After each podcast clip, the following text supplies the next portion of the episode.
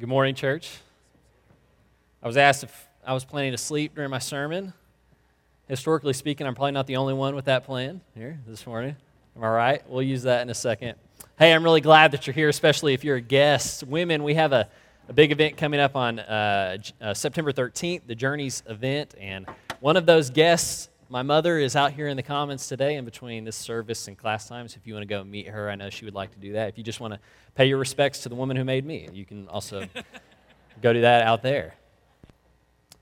We were 39 weeks pregnant. And by that I mean Lindsay was 39 weeks pregnant, and at that point it was very much my fault, okay, which she reminded me of regularly. So, to distract her, because I'm such a good husband, that Friday night we sat down on the couch and grabbed a little yellow notepad and we made a to do list with Noble when he arrived. And the list includes all kinds of things like um, wrestling, climbing a mountain, taking him to Abilene, Texas, but also one special one jump off a cliff into water. Okay. So later that night, we had another kind of water experience, and we rushed to the hospital. Okay. And we called her parents who were in Dallas and said, Y'all need to come to Memphis. This baby's on the way. So they drove through the night to Memphis, and they actually arrived with enough time that they were able to stop at our house and let the dog out to potty. And so they found on the coffee table that little yellow notepad with the list of things to do with Noble, which I wasn't necessarily planning on them seeing right then. And so Lindsay's mom walks into that hospital room as we're preparing to give birth to their grandchild. And the first thing that she says to me, the first thing is, You will not let my grandbaby jump off a cliff into water. but here's the deal He will. Because it is the greatest experience a little boy can ever have, and because one particular instance of cliff jumping was the highlight of my very illustrious summer camp career. Okay? It was guys' swim time. The mixed bathing only occurred later in the afternoon, and with turtlenecks or parkas mandatory. Okay?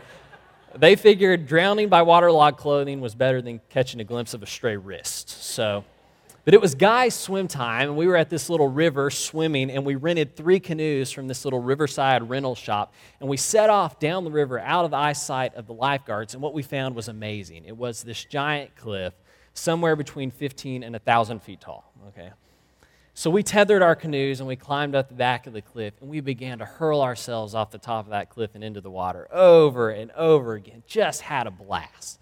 And then on the way back in the canoes, we had this idea why don't we bring girls out here and do this again?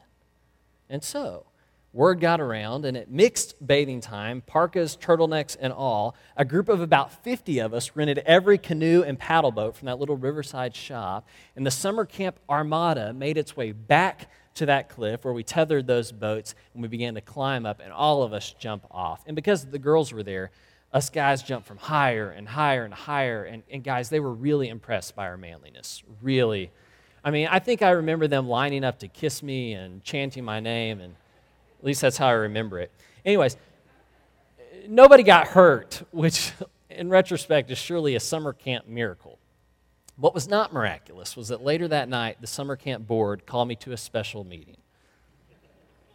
It went like this Eric, do you have something you want to tell us? No. I can't think of anything. They said, um, Did anything unusual happen at swim time today? Nope, I can't remember anything. Jake did uh, forget his turtleneck, and I saw an elbow. You better rein him in. He's a loose cannon. Eric, we know about the cliff jumping. We know. You and your friends won't have swim time tomorrow. You have to be held accountable for your actions. Somebody always tells. In a perfect world, you could take 50 teens and preteens to jump off a cliff and nobody would tell. But we live in a fallen world. Someone always tells. As I think back on that meeting with the summer camp board and that guy, whoever he was that ratted us out, the word accountable tastes bitter in my mouth. Not because they were wrong to punish me, they were right to punish me, but because nobody likes to be held accountable, to be judged, especially publicly. It's kind of like that parable that Jesus tells in Matthew 18. You remember this? This king wants to settle his accounts with all of his servants who owe him money. And one servant is in deep he owes him a couple million bucks, and he's got no option but to beg for the mercy of this king. And surprisingly, the king grants this mercy. He cancels the accounts. The slave goes away free and clear. This is a great parable, and so far there is zero accountability in this parable, my kind of parable. But then the first servant goes back to the second servant who owes him money, just a few dollars. But the second servant can't pay, and so the first one has the second one thrown into prison. And this is where that bitter tasting accountability starts to creep into the parable because when his fellow slaves saw what happened, they were greatly distressed, and they went and reported to their Lord all that had taken place. That is, they tattled. I wish we had the conversation between the fellow slaves and that first slave as they hauled him through the city streets to the king's palace to be disciplined, right? I can imagine how it goes. Who do you think you are to tell on me? Do you think you're perfect? Sam, I know all about that tax return you cheated on. Bob, I know how mean you are to your sweet wife. Sarah, don't get me started on your drinking problem. You are all just as bad as me, and you would have done the same thing. Who do you are? Who do you think you are to tell on me, to judge me, to hold me accountable? You see, that's our problem with accountability. That the ones enforcing accountability are never perfect, and we know it.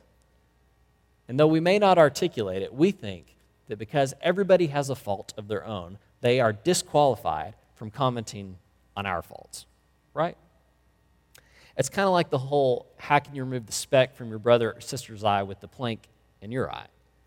We kind of know, based on this passage, that everybody's got a plank in their eye, so we feel pretty good about just saying, hey, you worry about the plank in your eye, and I'll worry about the plank in mine. And we'll call it even. But nobody tells Peter that, the apostle Peter. And if there's ever been somebody with a plank in his eye, it's the apostle Peter. You know, Jesus tells Peter that he's got little faith out on the boat. Remember this? Peter's not too keen on forgiveness in Matthew 18, that text that we just started with. He later denies Jesus three times, and Paul thinks Peter is a two time and people pleaser. So the plank in his eye is substantial, and everybody knows about it. But knowing this about Peter and knowing what we do about accountability, I can't get over this scene in Acts 8 with Peter and Simon, the former sorcerer. This scene has all the potential to play out like that parable in Matthew 18, where one guy is held accountable and is not happy about it. It has all the potential to play out like that scene, but in reality, it plays out very differently. Accountability looks really different in this scene from the early church's life. So let's pick up with it in Acts 8, verse 9. Now, a certain man named Simon practiced magic in the city and amazed the people of Samaria, saying that he was somebody great. He previously practiced magic. And all of them, from the least to the greatest, listened to him eagerly, saying, This man is the power of God that is called great. And they listened eagerly to him because for a long time he had amazed them with his magic. But when they believed Philip, who was proclaiming the good news about the kingdom of God and the name of Jesus Christ, they were baptized, both men and women. And even Simon himself believed. And after being baptized, he stayed constantly with Philip and was amazed when he saw the signs and great miracles that took place. Okay, formerly, this guy who amazed everybody else is now amazed at the power within the Christian community. All right, let's continue. Verse 14. Now, when the apostles at Jerusalem heard that Samaria had accepted the word of God, they sent Peter and John to them.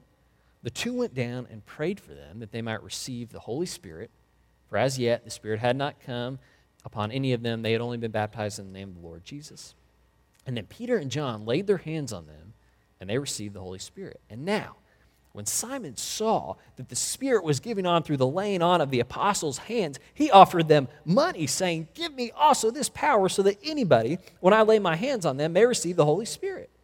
But Peter said to him, May your silver perish with you, because you thought you could obtain God's gift with money.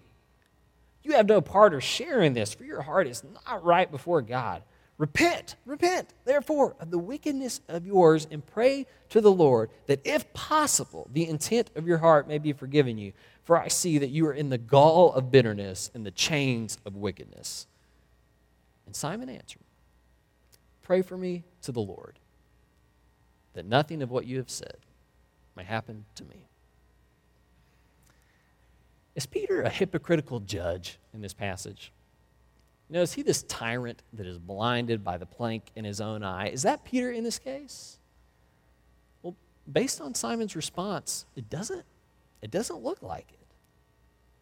For whatever reason, Simon thinks Peter is helping him, not attacking him. He takes it really well when Peter tells him to repent, even though he surely knows, because Peter has a reputation, that Peter has faults of his own. He's got to know this, but he takes it pretty well. And in addition to this, Peter does not do this very gently. And you would think, based on his history, remember, Jesus calls Peter Satan one time.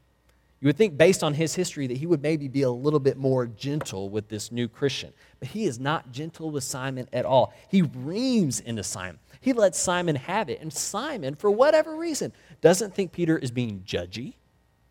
He doesn't say, Mind your own business, Peter. No, he's grateful.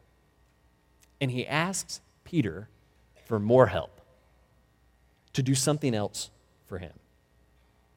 For Simon, Peter is not attacking him, he's advocating for him. He's advocating for him. What Simon does is profound, and it's really changed the way that I think about accountability in my own life. What Simon makes really obvious to me, painfully obvious, is that my problem with accountability is not really your fault or everybody else's fault. Okay? And that your problem with accountability is not really my fault or everybody else's fault. That my problem with accountability is me.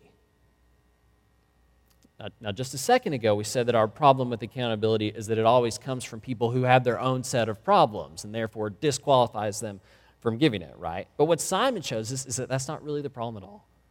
That we just say that to mask what the real problem is. The real problem is not how accountability is done or who gives us accountability, but that we don't have the hearts to receive it.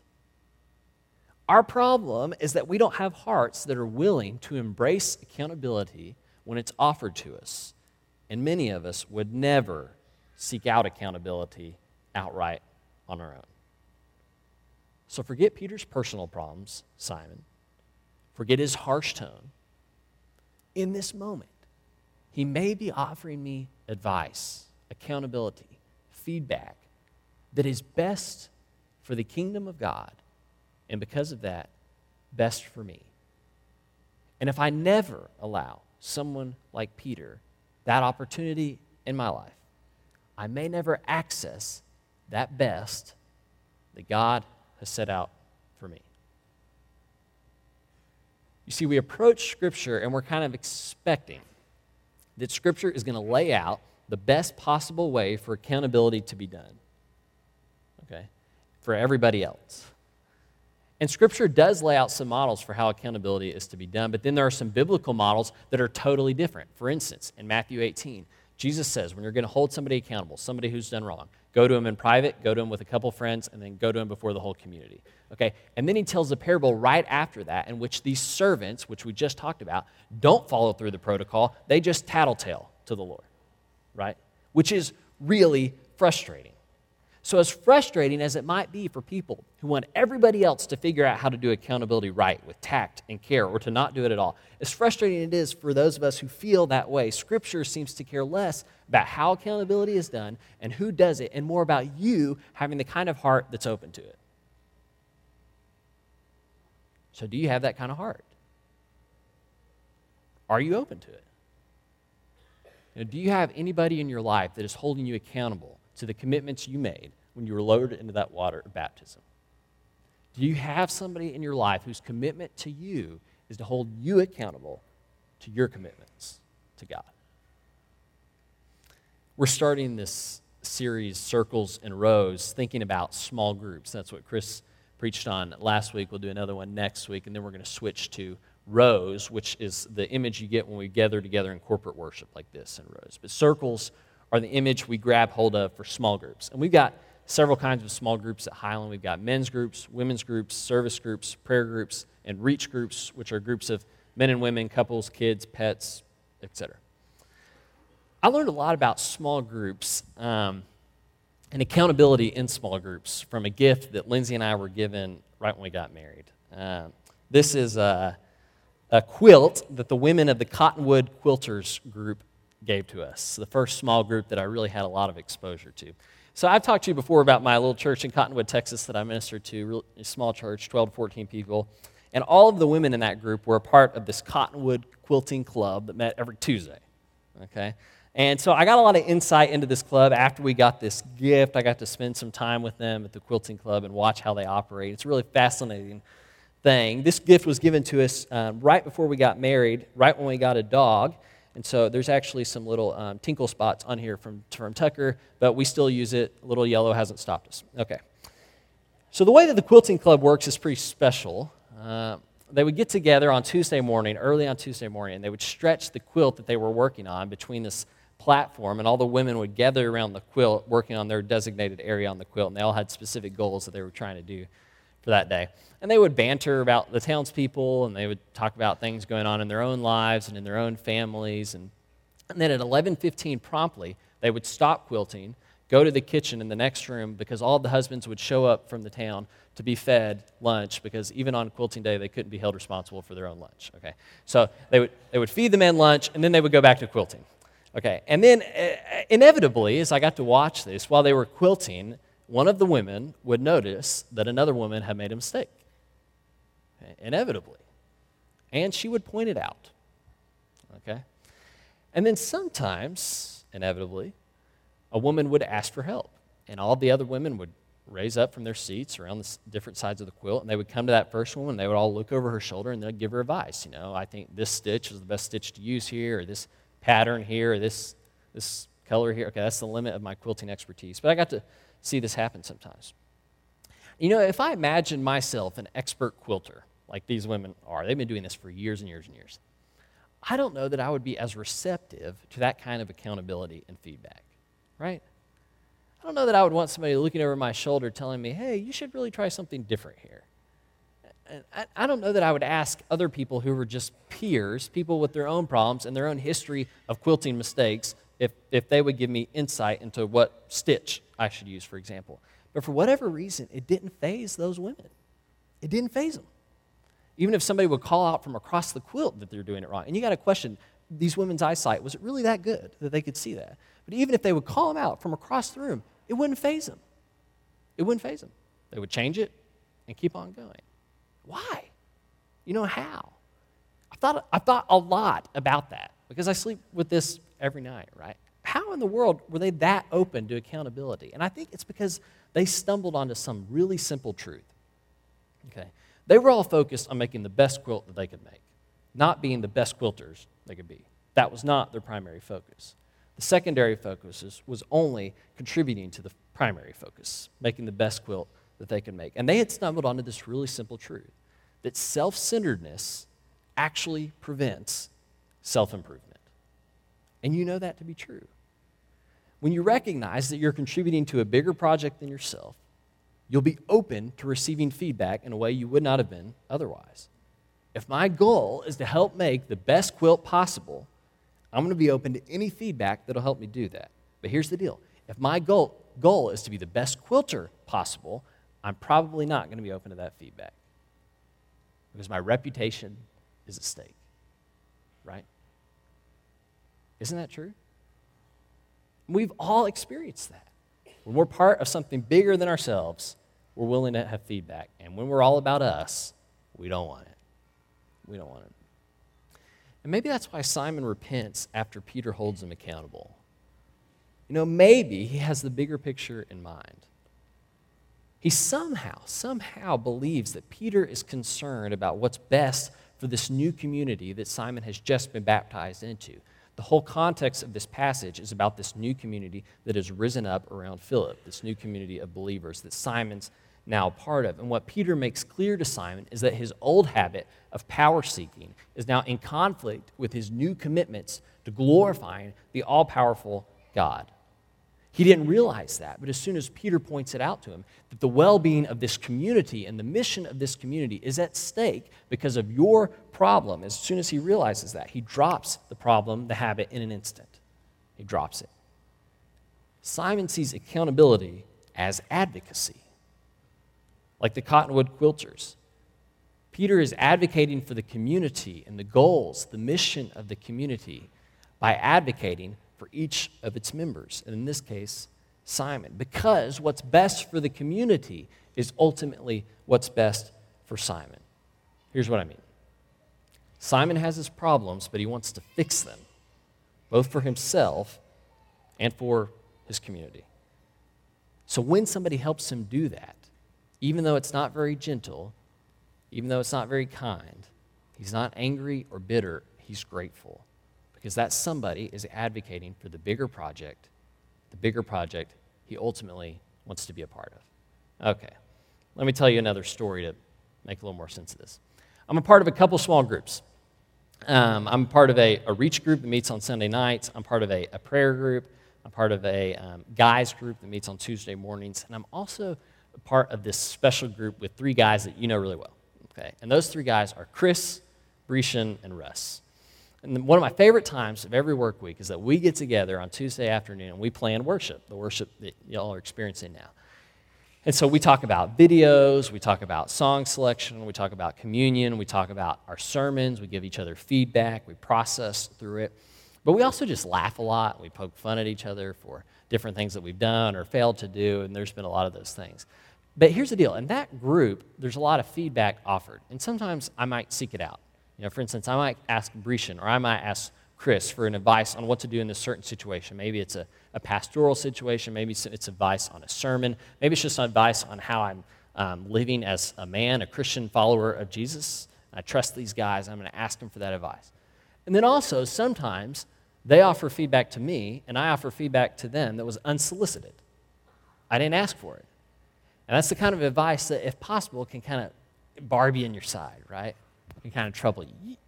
The kind of advice you're, you're not really ready for. But in that group, it doesn't faze us.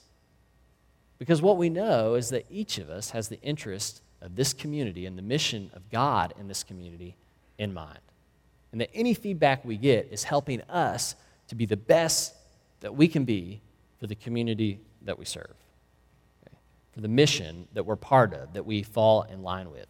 Okay, now I know. Here's what I know some of you don't feel like your life is probably as intertwined with the life of this community and the mission of this community as Breesh and Russ, Chris, and myself. But here's what I want you to know the voice that's whispering that in your ear, okay, is the same voice that's saying, hey, you don't need anybody to hold you accountable. You're doing pretty good on your own. You're doing pretty good. Well, who wants to do pretty good? Right? Who wants on their tombstone, he did pretty good. She did pretty good. You don't want that.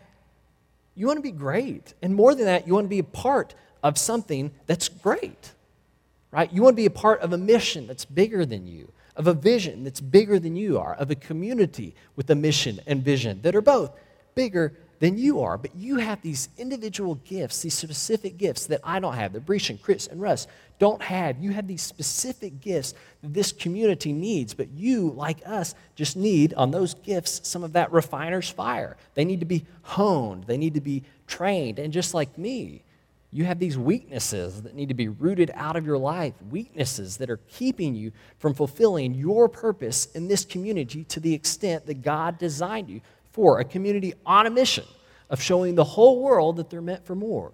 You know, more love of God and more love of others.